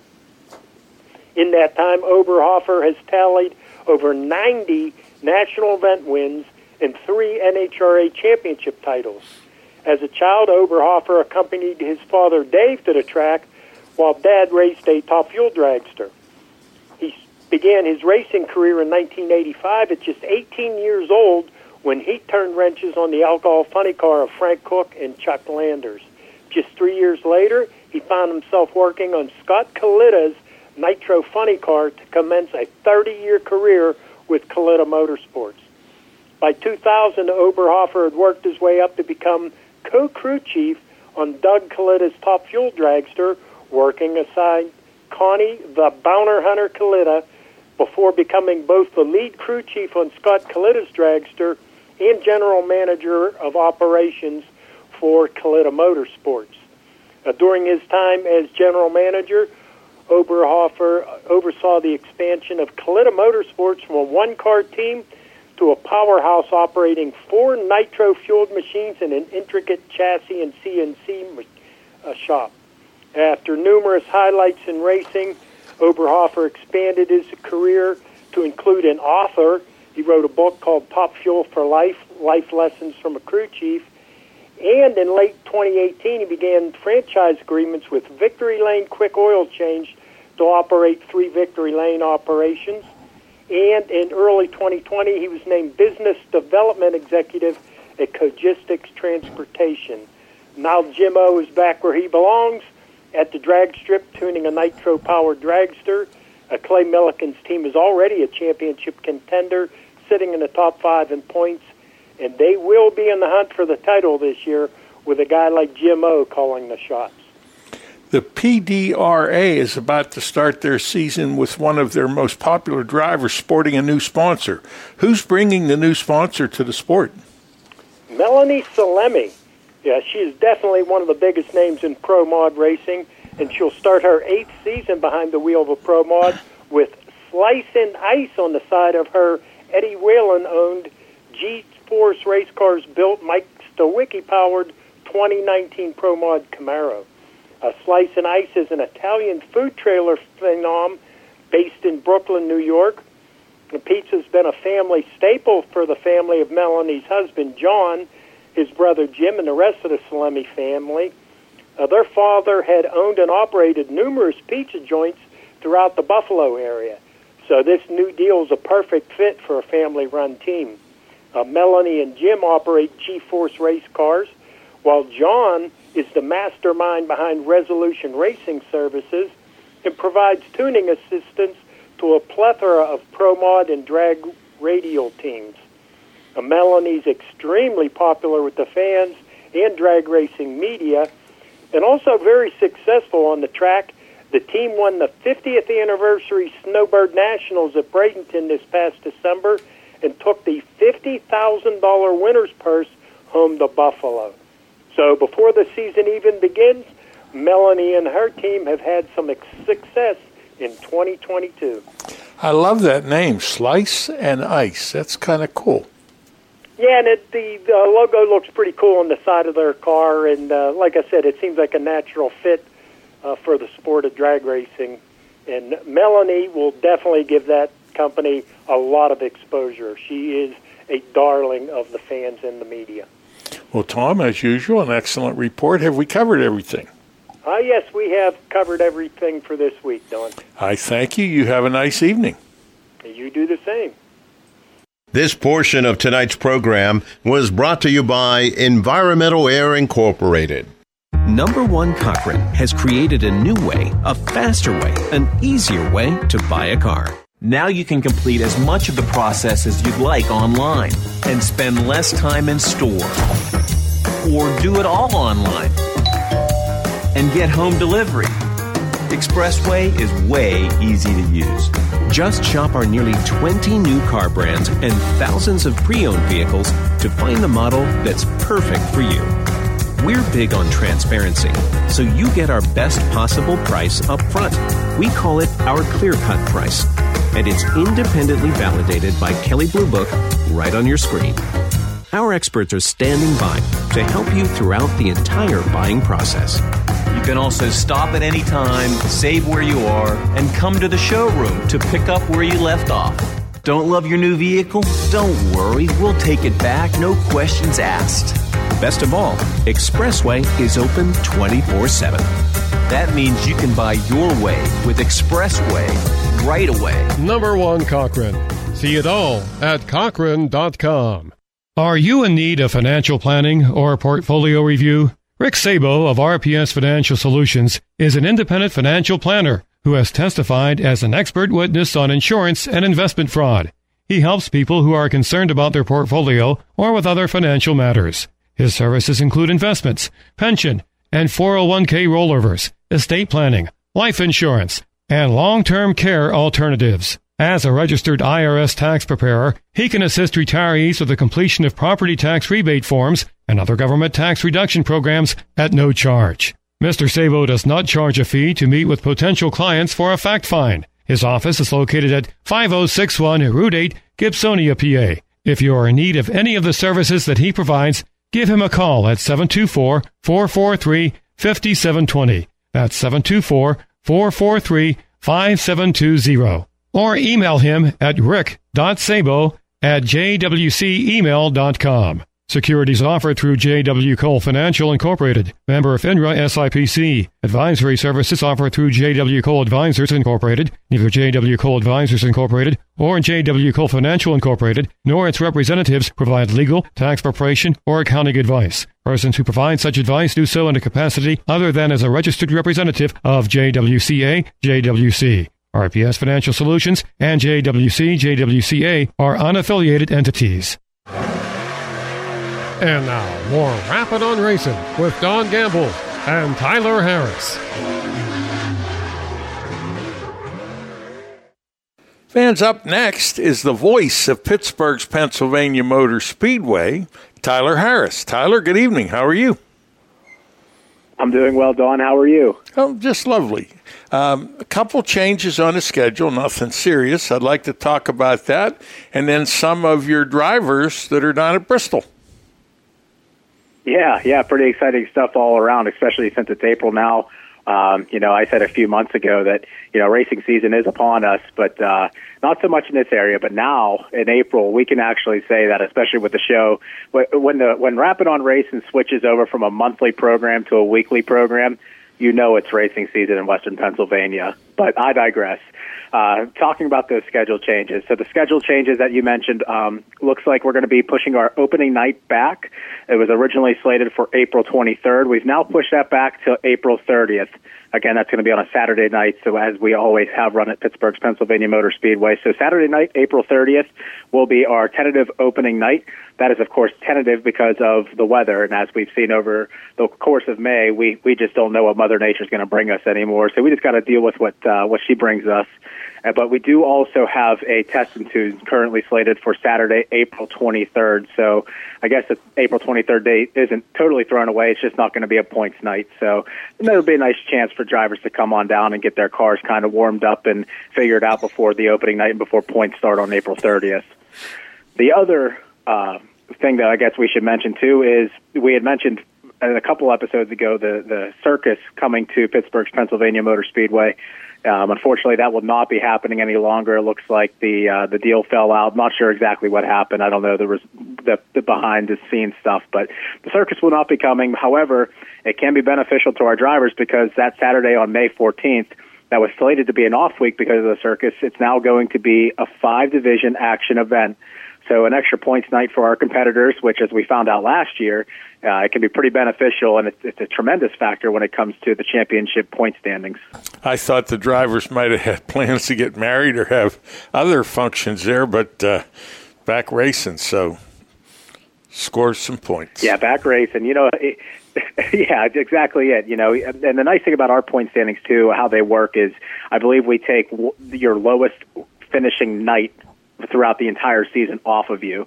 So if you do have to happen to have a bad finish that night, it's, you know you're not at a loss. You you just wipe that clean and uh, you get to forget all about it. However, if you have a great night, if you find yourself in victory lane, all the more better. You get uh, those extra points and you can scrub something off elsewhere. So an extra night of racing can be beneficial if you did have a vacation planned. Um, sorry about your luck. You know, I, it's, it's unfortunate, but um, more racing, I think, is, is definitely beneficial. I think the guys in the pits, the guys and girls in the pits, rather, uh, will find that to be pretty pretty uh, outstanding. How about some of the special events that are coming up this year? Some of the special events, well, we always have a plethora of them at Dirt's Monster Half Mile. Uh, the first one coming up, I, I, I guess, it's special to us here in Western PA, but it's the Pittsburgh Circle Track Club and Twin State Auto Racing Group night. That's going to be on May 21st. Um, like we have a couple of different things going on. I think it's just actually a five division show of racing and action event. Um, but the weekend after that will actually be our first 410 sprint car race of the season. We have four of them scheduled throughout the year. That'll be on May 28th, the Falcone 410 Automo or Falcone Automotive 410 Outlaw Sprint Series, and they'll be there with our uh, typical racing uh, divisions, our five divisions of racing, so six divisions of racing that night. So a little extra bang for your buck, and that's uh, the week before the Ed Laboon Memorial. So you'll probably see a couple of extra pro stocks making their way over to the racetrack to kind of get geared up and ready for the Ed Laboon Memorial on June 4th, which has proven to be one of, if not the most prestigious race on the Penn Ohio Pro Stock Series schedule and um, it's just it's just filled throughout there. We talked in past episodes about the Rush late model divisions, the Rush Sportsman modified divisions, and the Rush Sprint Car divisions that have multiple races throughout the year. But the three Rush Touring Series races throughout the year, uh, I believe that is the um, that is the Bill Hendren Memorial, the Red Miley Rumble is not a Rush late model touring series race. However, it is Rush sanctioned. Um, the George Steel City Classic is a Rush touring series race as well as the Herb Scott Memorial. Not in that order; it's actually in reverse order. But um, yeah, so those are some big ones. And of course, at the end of the year, the the biggest event of the year at Pittsburgh's Pennsylvania Motor Speedway, the Lucas Oil Late Model Dirt Series Pittsburgher 100. This will be the 34th annual running of the event, and that is a two night show. The October 1st show is a standalone Lucas Oil Late Model Dirt Series race. The night before that is the prelude to the Pittsburgher and the Bill Hendren Memorial Night Number One. Um, that's always a fun weekend to look forward to, and it, it, the season all kind of rounds off with the last 410 sprint car race of the season, the Falcone Automotive 410 Outlaw Wink Sprint Car Series, and they'll be joined by our five action divisions as well. So it's a jam-packed season at, at the track, Don, and, and I look so forward to it. it. It's always such an exciting year once once April rolls around and once we can kind of get to see that that uh, that monstrous – facility down in Imperial, Pennsylvania, and, and get to enjoy some good, fast paced, high action events. How proud are you of your Pittsburgh, Pennsylvania Motor Speedway drivers that are at Bristol? Yeah, isn't that something that was pretty cool last year whenever they came out and a few of them went down? Steven Sheltman being one of them off the top of my mind, and a few others went down too. I believe Tony White was one of them for the 604 Rush late models. Um, and then Michael Duritsky Jr. also went down and there may have been one more, and if, and if, if that's so, I, I apologize for forgetting. But for this year, man, we have a, quite a few representatives. Chloe Jones, the number 76 hobby stock for the um, Priority Equipment Rental hobby stock, she's down there. Stephen Sheltman went back down for another year. The McGill clan decided to go down, and I believe it's actually Tony and Frank McGill's parents' wedding anniversary this week. So they're spending it in Bristol, watching their kids race on uh, at the last Coliseum. So, I mean, no better way to spend your anniversary than doing that. And then also there was one other one too, um, a hobby stock driver, and unfortunately that might that that or you know what? No, that was actually it because the last person was Derek Quigley, who is the number 65Q. He races in the uh, four cylinder division at the track. Uh, he's representing our four cylinders down there. So we've got quite a few people down there representing uh, Dirt's Monster Half Mile. And it's really exciting to kind of see. They're actually racing this week as of this recording. So as fans hear this, they'll be able to go back and see what their results were through the week. I know uh, Chloe Jones actually ended up blowing a motor in the third practice session uh, the first night on the track. And, and I, I think the McGill family and uh, most of the people from Pittsburgh actually came together to help put a motor back in that car. So rather than just calling it a week and heading home, uh, you know, uh, they say the racing family extends further than just regular family. It, it, it goes past that. And it was proven this week in Bristol when uh, the Pittsburgh family came together to help Chloe Jones and his, her dad and her crew uh, put that car back together, put a new engine in, in there, and, and get back out on the racetrack. So a cool story down there on top of that. What fascinates me, racers, they'll run the doors off you on the track. But then when you pull in the pits, they'll help you put the doors back on. Yeah. Yeah, it's been that way for, for ages, and I'm happy to see that that's one tradition that hasn't necessarily completely gone away in racing. Um, it, it's symbolic. It goes further than then you know it's competitors on the track, but friends off the track. And sometimes it's not always that way. I mean, in the heat of the moment, things get a little spirited, and that's obviously understandable. But at the end of the day, we always have each other's backs. It's April fourth, and people are starting to get pumped up. You and I included. So I'm kind of looking forward to the tracks getting open and uh, getting some good racing. Yeah, yeah. I mean, and that's not just Pittsburgh. I mean, that's all tracks in Western Pennsylvania. Let's be honest. Um, where, wherever you go, you know, as long as you're supporting local racing, that's all that really matters at the end of the day. Of course, we want you to come down to Pittsburgh and check out Dirt's Monster Half Mile and be with us on a Saturday night. You know, it's just there's something about it too. I, I live on the uh, the other side of Pittsburgh too, so not on the airport side where Pittsburgh's located. I live on the opposite side, so I got to cross the Allegheny and the Ohio rivers to get over to Pittsburgh. And there's something about driving through the city of Pittsburgh and then getting to the racetrack that just it, it, it kind of gives you that big track feel, you know, where you're going somewhere special. Um, and that's not to take anything away from the other racetracks around our area. It's just it's just something that stands out, especially coming home at the end of the night when you come through the Fort Pitt Bridge and you see the huge uh, city in front of you, all lit up and beautiful. It's it's just something to see. Um, and and uh, and the cool thing about it too is the action that we get to see on the track is way cooler than the Pittsburgh city skyline. So if you haven't been there to check it out, go check it out for yourself at Pittsburgh.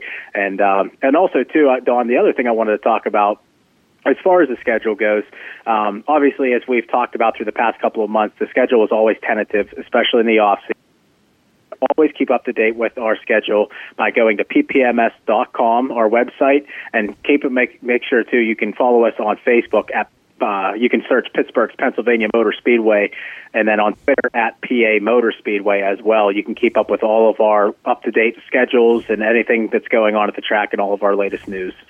Tyler Harris, I thank you. You have a nice evening.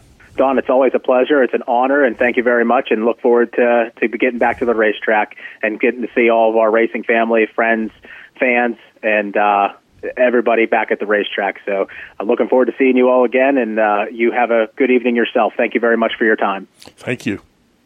This portion of today's program is brought to you by Alternative Power Sources every day when they open the doors at Zarin Truck and Automotive in South Heights, Pennsylvania. Their goal is to provide great customer service by offering affordable automotive and truck repair service performed by highly trained technicians at the highest industry standard. By implementing the latest diagnostic equipment and computerized repair manuals, you can rest assured that your vehicle will be repaired to factory specifications for your specific car or truck. At Zarin Truck and Automotive, they believe in honest repairs and will demonstrate that fully by explaining the repair or service you are receiving, and they'll give you an estimate or quote before work is performed.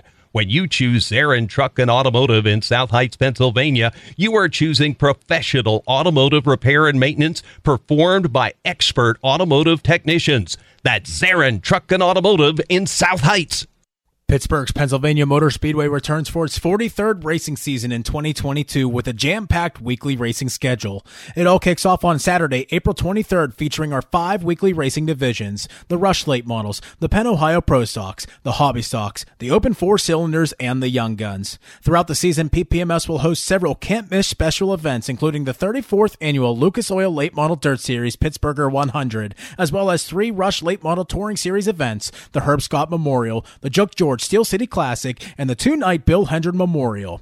Other special events include the Falcone Automotive 410 Outlaw Sprint Series, the Boss Wingless Sprint Car Series, the Penn Ohio Pro Stock Series Ed Laboon Memorial, the Red Miley Rumble, the Thunder on the Dirt Vintage Modifieds, the Hobby Stock Invitational, and more.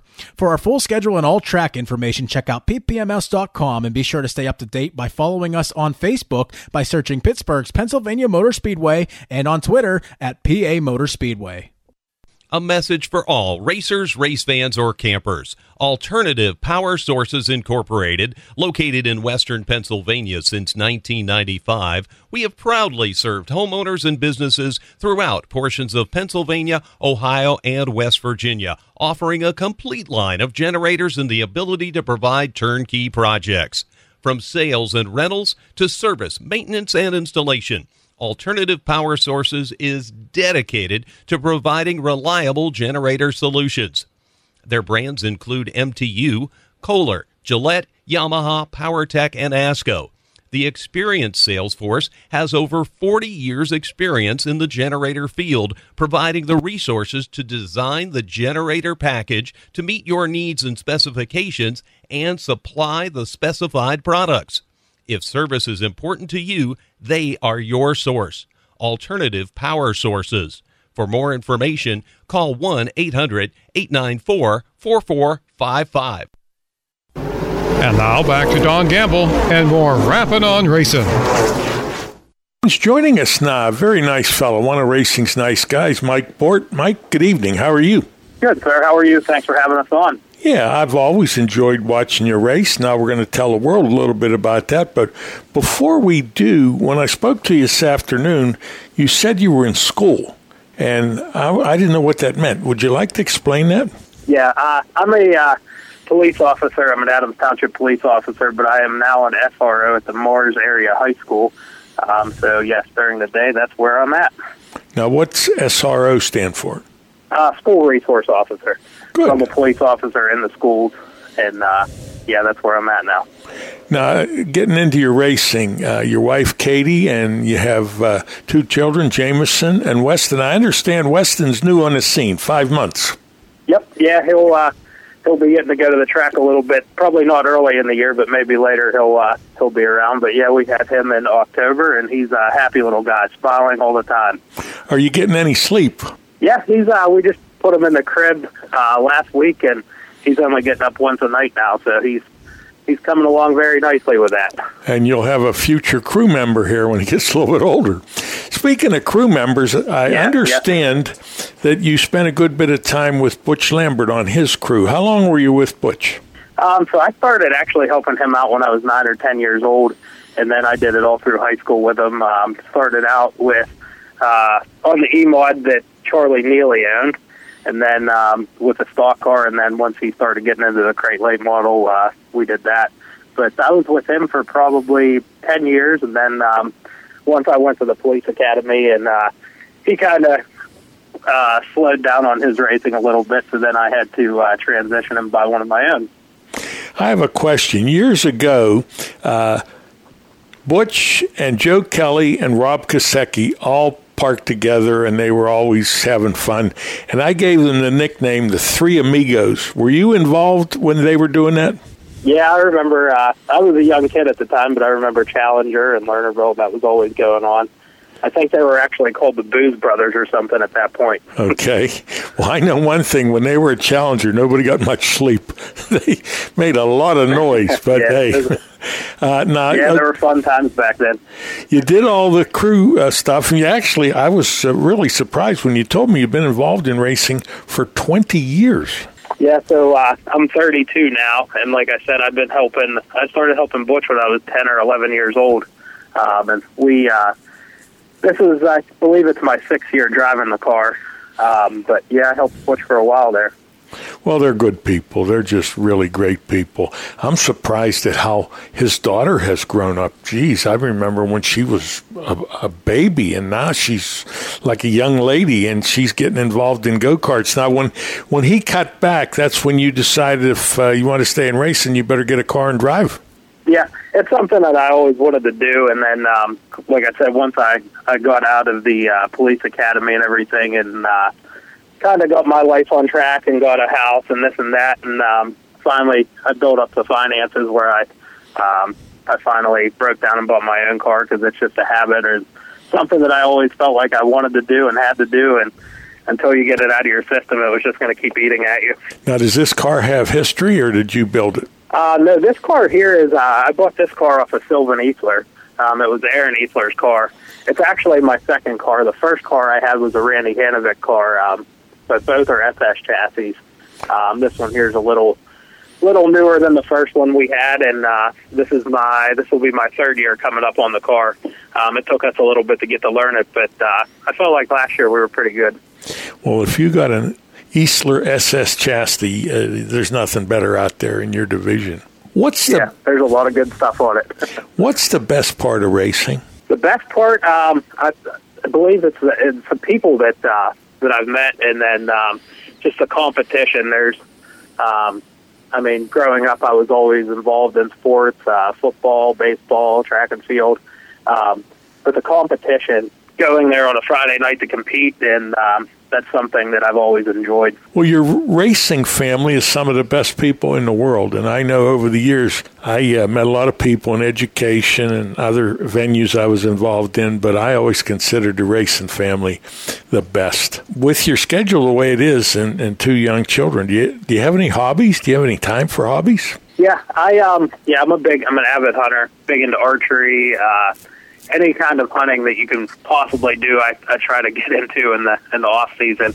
Um I was able to get a bear this year with a muzzle loader. That was uh a goal that I've had for a long time. Anybody knows that uh getting a Pennsylvania black bear has been a goal for a long time, so we were able to do that this year. But uh I coach ninth grade baseball. I always I have no no shortage of hobbies. I'm I'm always busy. Against against my wife's wishes, but uh she gives up a uh a lot. I mean, I'm with racing, the hunting thing, and I- I'm always busy, so we uh, we're always running. You're you're lucky to have an understanding wife. Katie must be the real deal. Did the bear end up as a rug? No, I actually uh, I'm waiting on it to come back from the taxidermist. I got a full body mount done.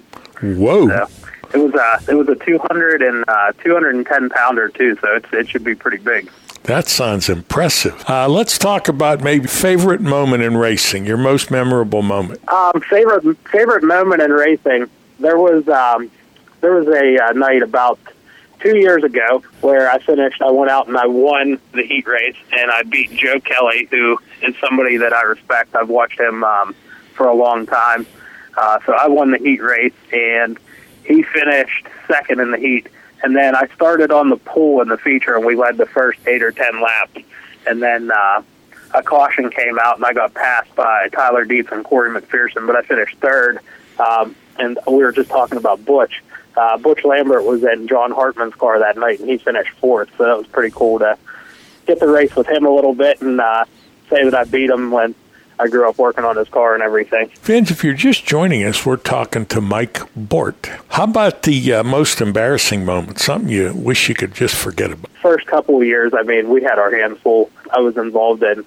It seemed like more cautions than than anybody. Uh, but there was one night where our car was just really loose, and uh, I actually spun out under caution. That's one one night that I will uh, I will would like to forget. How'd you pick your car number? So my my birthday is August 26th. My football number was 62. I always worked on the 27 car, so 26 is just something that we went with. Sounds like a plan. Now, to do this, you got to have a little bit of financial help. Uh, let's take a minute and thank your sponsor. Yeah, absolutely. Without um, without the people that I have uh, backing our program, it wouldn't be possible. Especially with uh, the way the prices are with the fuel and tires and everything right now. Um, Route 228 Automall, they're our, they're one of our biggest sponsors. They came on last year. Um, we have ARG Contracting, uh, Jeff Greist and uh, Jeffrey Greist. They are um, two of my uh, big supporters. Jeffrey's a, a big help on the car, um, but their company they do uh, general contracting stuff. We have Best Tile, Honda North, Fanny's friends, who you know, uh, Ed Schaefer. He's been a big supporter of our team for a long time. We have uh, Luciano's uh, Italian Brick Oven, Kosminski Alleinreit, Mars Agway, Marburger Farm Dairy, a couple new ones here, McDonald Aberly, Mars Farmhouse Cafe, Mars Beer Distributor, and Advanced Auto Parts. And then we have a couple other ones, Alternative Power Sources, and uh, Walco. Walco, they do metal machine work. David, they're one uh, employee and uh, the owner of the company's son. He's a big uh, crew member. He helps out a lot on the car too, so we really appreciate them. Funny uh, Ed Schaefer story. We were doing a racing show on KDKA, and he was big into hockey. And uh, I took him to the races at Pittsburgh, and I got uh, someone to let him take their car out. Doug Foster take his car out for fast laps, and he was hooked. And he's still friends with Foster. But I told him one time, I said, you know, before you met me, all you did was play street hockey. You didn't have any friends. Now you got all kinds of friends. And when he decided he was going to leave KDKA and open up a pet crematorium, I said, Do you plan to eat on a regular basis? But he's so successful because right from the get go, if somebody needed a, an animal taken care of, he'd go and pick it up and take care of it and get a nice little urn to put them in. And that the word got out real fast, and all the veterinarians were calling him. And now he's doing quite well. Hey, you mentioned some of the crew. Uh, did, did you mention them all? No, we have um, Ron Weaver. He's a he's a buddy. He's been with us for uh, four or five years now.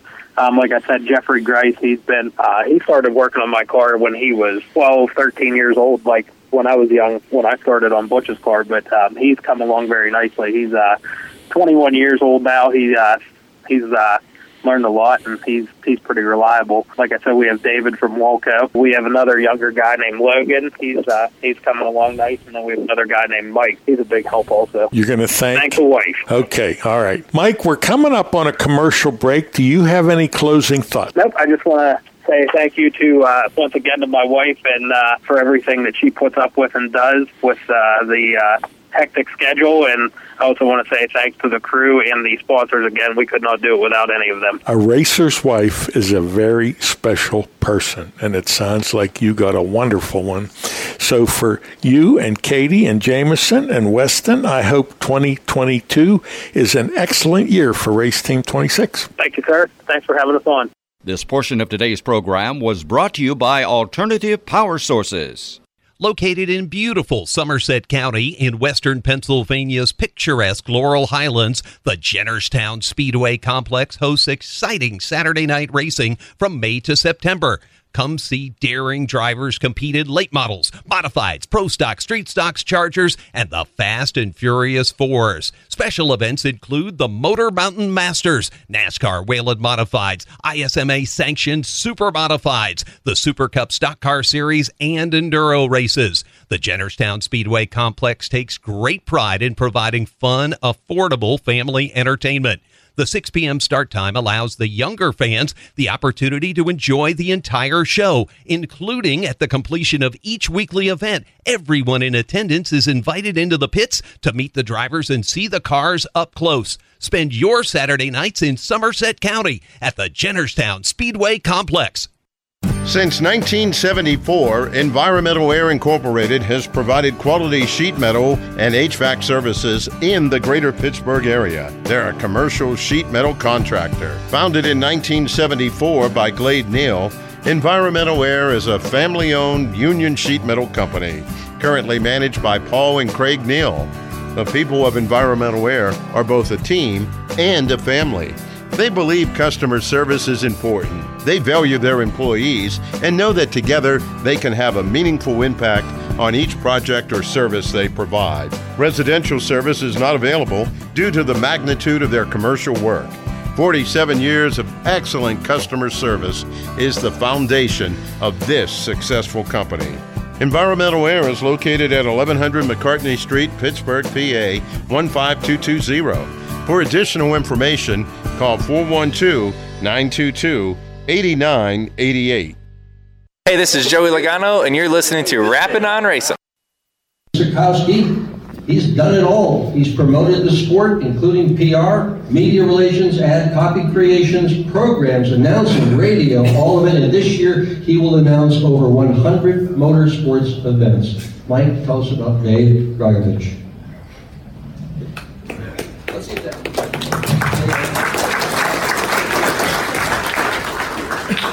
Thank you. I'm honored to be here this evening. Uh, a few details before I get to what I think is truly important about the Russ Moyer Award recipient this year. Uh, Dave Dragovich, a native of Johnstown, Pennsylvania, attended his first stock car race in 1958. He became immediately hooked, became a fan, a crew member, and later a competitor. In the 1990s, he competed in the street stock and pure stock divisions at the Motordrome Speedway and the Jennerstown Speedway. He began his career in journalism in 1989 with a monthly column for RPM Racing News. He continued on to write for RPM Magazine, Tri State Auto Racing News, and contributed to the souvenir speedway programs in the region as well. He has been a guest reporter and co host on three different radio shows where he earned the nickname the Pundit of the Pavement. In our area, the dirt tracks like Lernerville Speedway and Sharon Speedway were grabbing all of the highlights and headlines, and Dave made it his cause to champion the asphalt and pavement racing, which was new to the region at that point, and did a great job of bringing all the news to the fans. As a graduate of St. Vincent College, today you can read Dave's column weekly in the Area Auto Racing News publication. That's all the stuff on the paper here, but I want to talk to you about the important stuff. Think about how many people in motorsports say that they have the desire to document and preserve history. And now think about of those people, how many of them have the work ethic and time management to actually execute a task like that? Dave doesn't. There's a lot of people in our sport that have the passion that say that they want to promote our sport to people by telling the story of short track auto racing, but many of the people that say that lack the skill set and the training to really deal with the media outside of the sport of auto racing. And Dave has done that as a writer for his hometown newspaper. The man coming to the podium right now has been able to combine passion with work ethic. He's been able to combine desire with skill set. And that's what I think is most important. The reason that I'm so happy to be here tonight is because Dave has only lived in this part of the country for a handful of years. And I had the opportunity to work with Dave on two different radio stations for over 10 years. And I've been a consumer of his work for a quarter of a century. So the reason I'm so happy to be here tonight, one, I love an excuse to spend some time with Dave and his lovely wife Beth, but more importantly, I'm happy to be here because as a 25 year witness to his work, I can testify from this podium to those of you who've just gotten to know him recently that the Living Legends of Auto Racing Club, the board members, the nominating committee, and those who vote for these awards have made a choice that would make Russ Moyer very, very proud. And now I'm very proud to bring to the stage this year's award recipient, ladies and gentlemen, Mr. Dave Dragovich.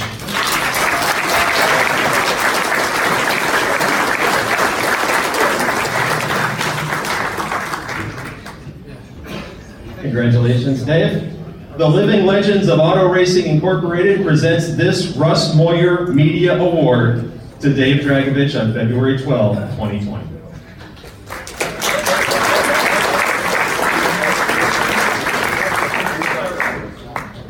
Mike, thank you for the kind words. This is really, really awesome. Uh, uh, we go back a long ways. And uh, I have a lot of people think, probably have to use these cheaters I paid a buck for them with the dollar store. Uh, they work pretty good. Thank my wife Beth for all her love and support.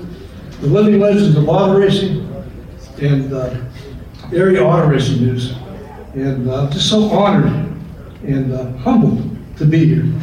And I want to thank God, and like Johnny Sauter says, every time he wins a truck race, I'd like to thank the Sacred Heart of Jesus and the Blessed Mother. And when I was a kid, uh, well, kid, way back when, uh, I played in a band. But the only trouble was Saturday night. Saturday night was race night at Jennerstown Speedway. And when I was playing music, I could not concentrate. All I thought about was Jennerstown Speedway. That's where I wanted to be. But who won? What happened? Who wrecked? Whatever. So I made a decision uh, after a couple of years. I gave up those smoky nightclubs and bars uh, for the dirt, the dust at Jennerstown Speedway. And uh, that, that was my best decision I ever made in my life. And then I uh, went to uh, Pittsburgh, got a job, and I discovered Heidelberg Raceway, asphalt track. It was there I made a drive, had a driver named Joe Haley. Became a fan right away. And Joe became a big winner, had a lot of fans, like I said, became a fan. And uh, Joe's now a legend uh, in Pittsburgh racing, and uh, he's actually a rock star. We dedicated a plaque, we expected 40 people. People found out Joe was coming, we had over 500 people. Joe's here tonight, and Joe, uh, just want to say, you, when you race NASCAR, your whole career in a nutshell, nutshell, you made Pittsburgh proud. And I just wanted to thank you for all the memories, but most of all, thank you for your friendship.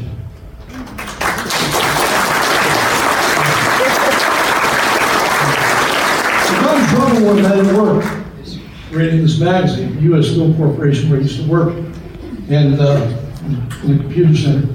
And uh, the boss came back and said, hey, Dragovich, don't you think it's time to go back to work? What are you doing? And I'm reading this magazine. He grabbed the magazine and uh, looked at it, and he said, uh, hey, guys, come over here and look at this.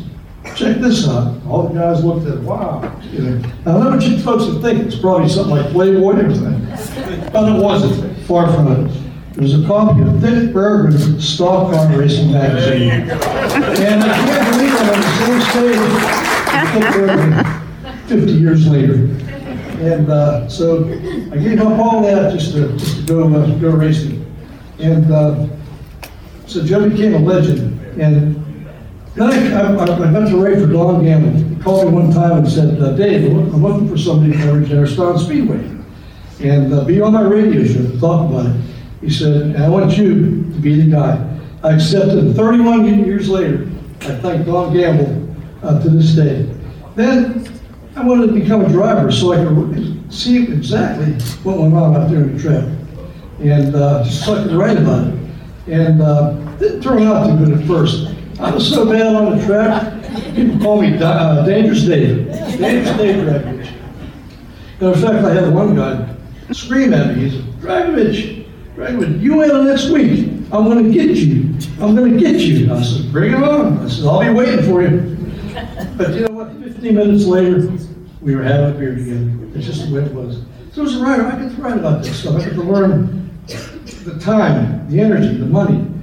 Exactly drivers go through. The hard work, the joy, sorrow, the good times too. I wrote about the good, the bad, and the ugly. Yeah, but the main focus was, uh, all, all these years, all these 31 years, was to give the tracks, the drivers, and the racing teams the respect and the recognition that they deserve. Uh, love to write about the underdogs. Love about drivers who uh, makes my day when somebody comes up to me and, and, says, Dave, thank you for writing about me. Nobody's ever done that before. And uh, that makes my day. So really, in, so in conclusion, uh, I really appreciate this award. I'm so grateful and humble. But it's not all about me. Uh, it's about everybody who encouraged me. It's about all the drivers who uh, took the time to talk to me. Uh, it's about everybody who read my column. And actually, folks, it's about you. Because racing people are the, greatest people in the world. And I'm so happy to be a part of this racing family. This is one of the happiest days of my life, a day I will never forget. Thank you very much, and God bless. This portion of tonight's program is brought to you by Pittsburgh's Pennsylvania Motor Speedway. A message for all racers, race fans, or campers. Alternative Power Sources Incorporated, located in western Pennsylvania since 1995, we have proudly served homeowners and businesses throughout portions of Pennsylvania, Ohio, and West Virginia, offering a complete line of generators and the ability to provide turnkey projects. From sales and rentals to service, maintenance, and installation. Alternative Power Sources is dedicated to providing reliable generator solutions. Their brands include MTU, Kohler, Gillette, Yamaha, PowerTech, and ASCO. The experienced sales force has over 40 years' experience in the generator field, providing the resources to design the generator package to meet your needs and specifications and supply the specified products. If service is important to you, they are your source. Alternative Power Sources. For more information, call 1 800 894 4455. Are you in need of financial planning or portfolio review? Rick Sabo of RPS Financial Solutions is an independent financial planner who has testified as an expert witness on insurance and investment fraud. He helps people who are concerned about their portfolio or with other financial matters. His services include investments, pension, and 401k rollovers, estate planning, life insurance, and long-term care alternatives. As a registered IRS tax preparer, he can assist retirees with the completion of property tax rebate forms and other government tax reduction programs at no charge. Mr. Sabo does not charge a fee to meet with potential clients for a fact find. His office is located at 5061 Route 8, Gibsonia, PA. If you are in need of any of the services that he provides, give him a call at 724 443 5720. That's 724 443 5720 or email him at rick.sabo at jwcemail.com. Securities offered through J.W. Cole Financial Incorporated, member of FINRA SIPC. Advisory services offered through J.W. Cole Advisors Incorporated, neither J.W. Cole Advisors Incorporated or J.W. Cole Financial Incorporated, nor its representatives provide legal, tax preparation, or accounting advice. Persons who provide such advice do so in a capacity other than as a registered representative of JWCA, JWC. RPS Financial Solutions and JWC, JWCA are unaffiliated entities. And now back to Don Gamble and more Rappin' on Racing. All right, fans, joining us now is Evan Nybert, the driver of Charger number seven. Evan, good evening. How are you? Good. How are you doing? I'm good. Now you're moving up. You spent a lot of years, about seven years in the Fast Fours, moving up to the Chargers, which uh, is a good plan. And I saw a picture of the car, beautiful car, number seven. And I understand that uh, it's a former Dale Kimberly car, so you got a good car. When did you buy the car? Uh, we bought it last year, um, right before the season started. Mm-hmm. And uh, did you run it all all last year? Yeah, I, I tried to run as much as I could. I had some issues. We were able to run, you know, most of the year last year. Good. Well, hey, experience comes with seat time, and as you get that, you'll just be better and better. Well, when you were running in the fours, what was the best part of that? What did you like the best? Well, I, you know, I had a good, uh, good guys I ran with. You know, I had the, the chance to run side by side with Andrew Pluto for a while, and unfortunately he's not with us. And then uh, same thing with Jeffrey Vassis. You know, I was fortunate enough to be able to race side by side with him for a while, and unfortunately he's not with us either. And it's uh, sad to see these guys go, but you know, I was fortunate to you know be able to run side by side with them every week. That's one of the nice things in racing. Other than losing these two fellas, uh, what's what's the toughest part of racing? Other than maybe the cost, is there something else that you'd like to be able to resolve? Um, yeah, the, the sponsorship side of it, I I think you know not quite there.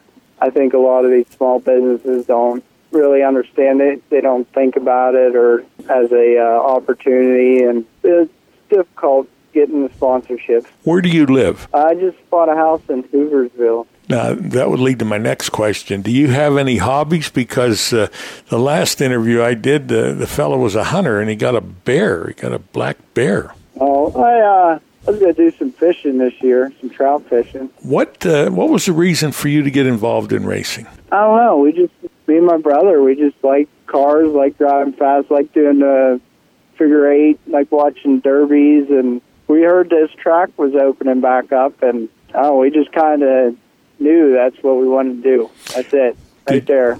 Did you ever work on anyone else's car or pit crew or anything bef- before you got into Fast Fours?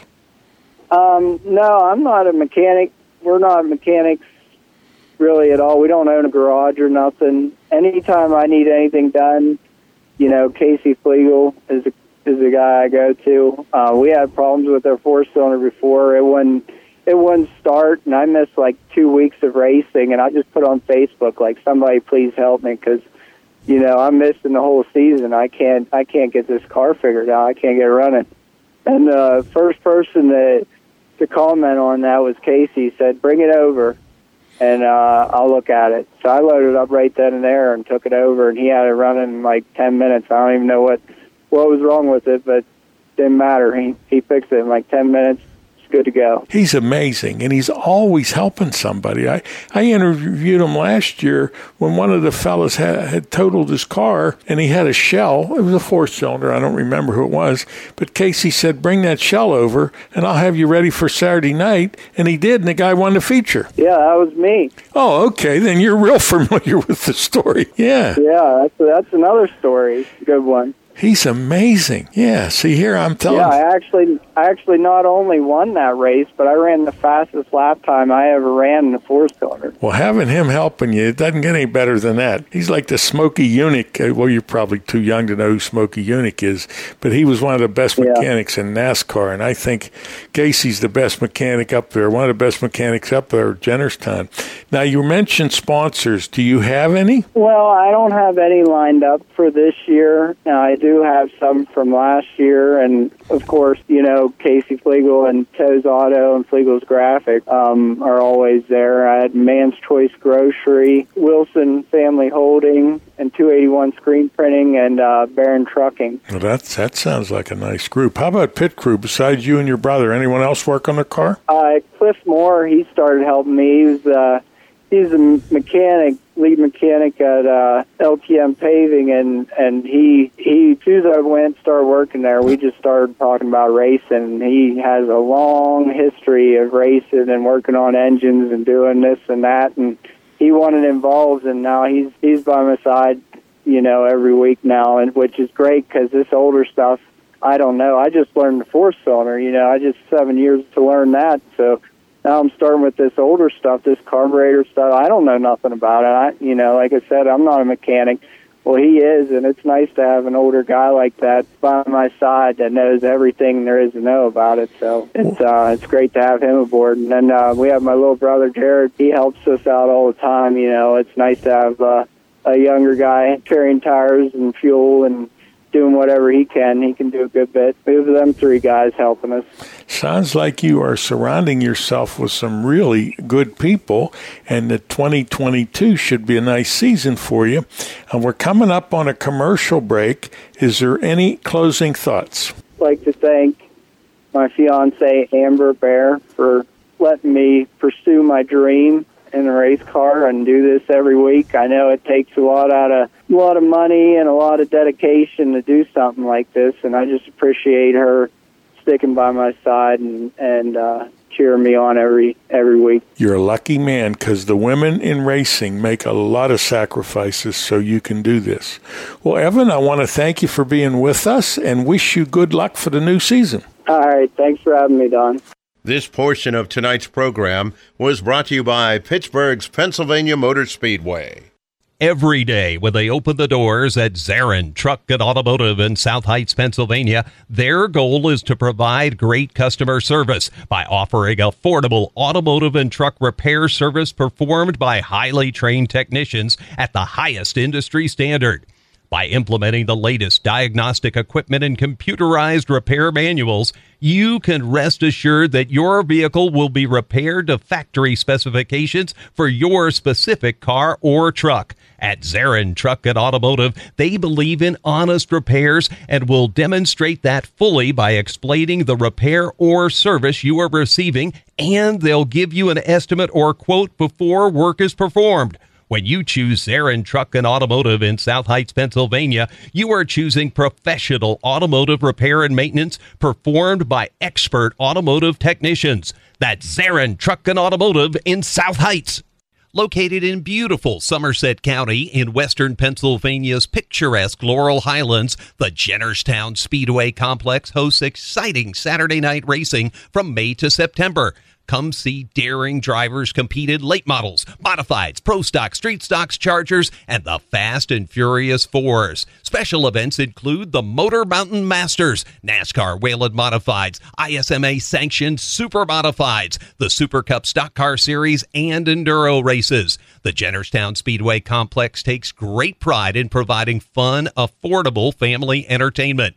The 6 p.m. start time allows the younger fans the opportunity to enjoy the entire show, including at the completion of each weekly event. Everyone in attendance is invited into the pits to meet the drivers and see the cars up close. Spend your Saturday nights in Somerset County at the Jennerstown Speedway Complex.